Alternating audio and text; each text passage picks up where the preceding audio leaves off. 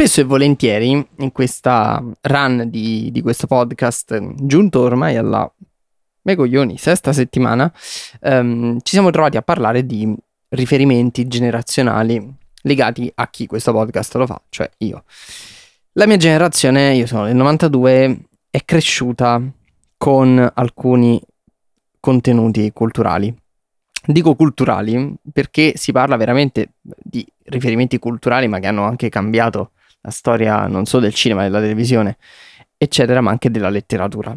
Avevo otto anni circa quando ho scoperto di questa, um, questo fenomeno che arriva dall'Inghilterra che si chiamava Harry Potter, un libro, um, penso che allora fosse uscito forse ma a stento il primo in Italia, e chiesi ai miei genitori di mm, comprarmi il libro di Harry Potter e la pietra filosofale. Mi fu regalato al Natale del 2001 um, ehm, insieme, e questa cosa fa molto ridere, al gioco da tavolo di, del Grande Fratello 2.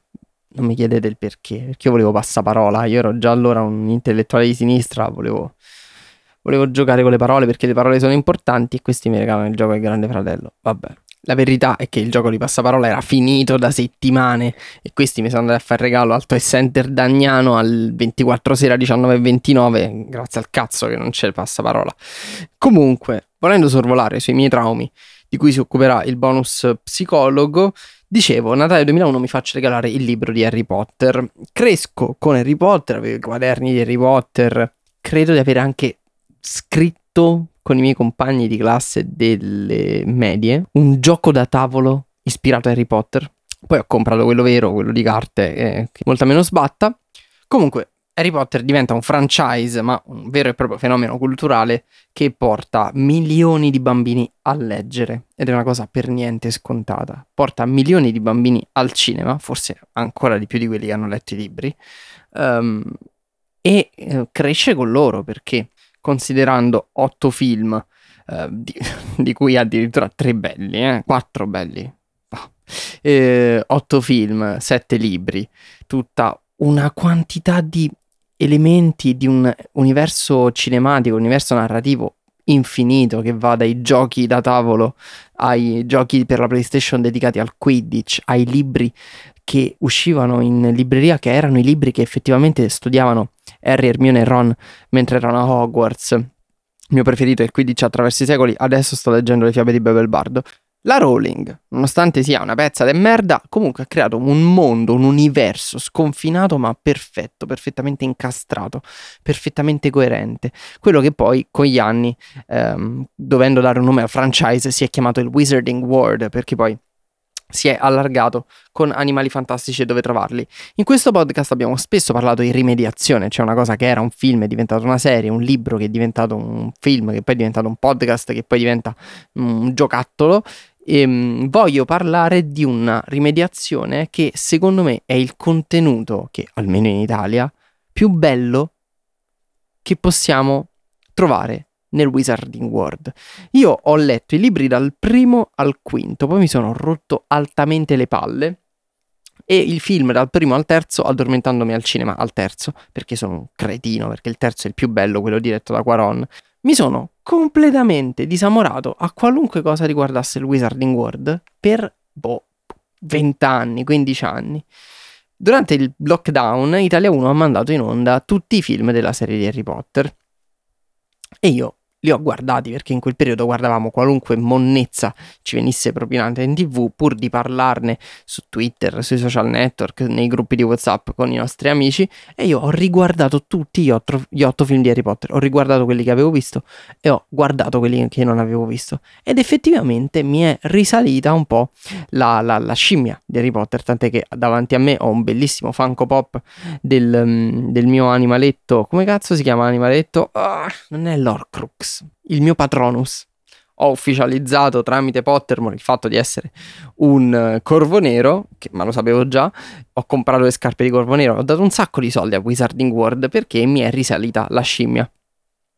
I miei libri però sono tutti finiti a casa della mia ex storica Liliana, che saluto caramente, tranne il primo, uh, che è qui con me, una, la stampa del 2001.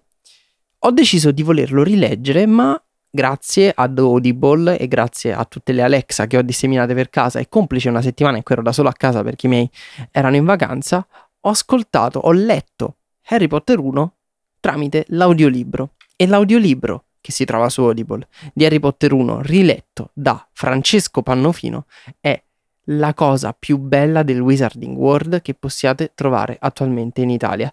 È un'esperienza totalizzante, a parte che leggere gli audiolibri per me è bellissimo, soprattutto se la voce dà un valore aggiunto alle parole. Ho letto i libri di Mattia Torre letti da Valerio Aprea, ho letto alcune biografie eh, lette raccontate dai personaggi che le hanno scritte, quella di Linus, cioè il libro nuovo di Linus che non è una biografia, eh, quella di Gammon, il libro di Emma Stoccolma, ho letto molti audiolibri, e dico letto perché secondo me è un'esperienza pari a quella della lettura, ma Harry Potter e la pietra filosofale nella fattispecie, letto da Francesco Pannofino, ti porta all'interno della storia, togliendo tutti gli orpelli che giustamente nella nostra mente si sono uh, appiccicati guardando i film, ma crea un universo che è uguale ma diverso a quello che abbiamo vissuto per circa vent'anni, anzi per vent'anni in più, con il Wizarding World, anche quello visivo.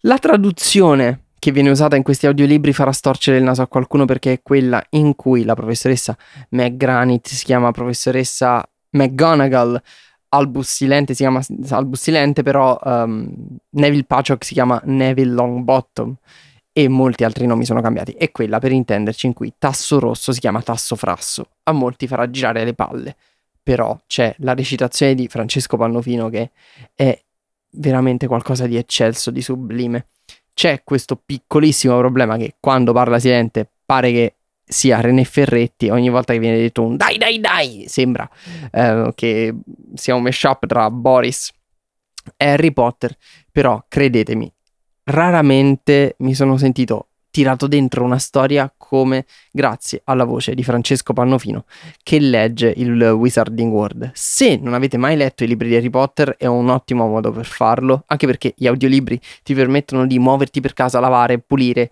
eh, rassettare casa. Perché parlo solo di riordino? Sembro maricondo. Comunque vi permette di fare tutte le vostre facce, di guidare, guidare un, un viaggio di un'oretta facendo un'oretta di libro è qualcosa di splendido se non avete voglia di ascoltare Mi Minore o i miei altri podcast, vi consiglio di ascoltare eh, degli audiolibri. Lo trovate su Audible come tantissime altre cose. C'è tutta la saga di Harry Potter ed è, secondo me, il migliore modo per approcciarsi in maniera adulta, contemporanea e anche per riscoprire la parte letteraria di Harry Potter dopo che abbiamo avuto un'overdose di otto film alla saga, um, si può dire, più letta della storia del mondo che forse può ancora darci tanto se la riguardiamo con un occhio più adulto, nonostante um, la Rowling sia una pezza di merda e nonostante sembra sempre di sentire tra le righe un po' René Ferretti. Comunque io vi consiglio assolutamente di aggiungere alla lista Harry Potter e la pietra filosofale di J.K. Rowling letto da Francesco Pannofino. È un audiolibro che trovate su Audible.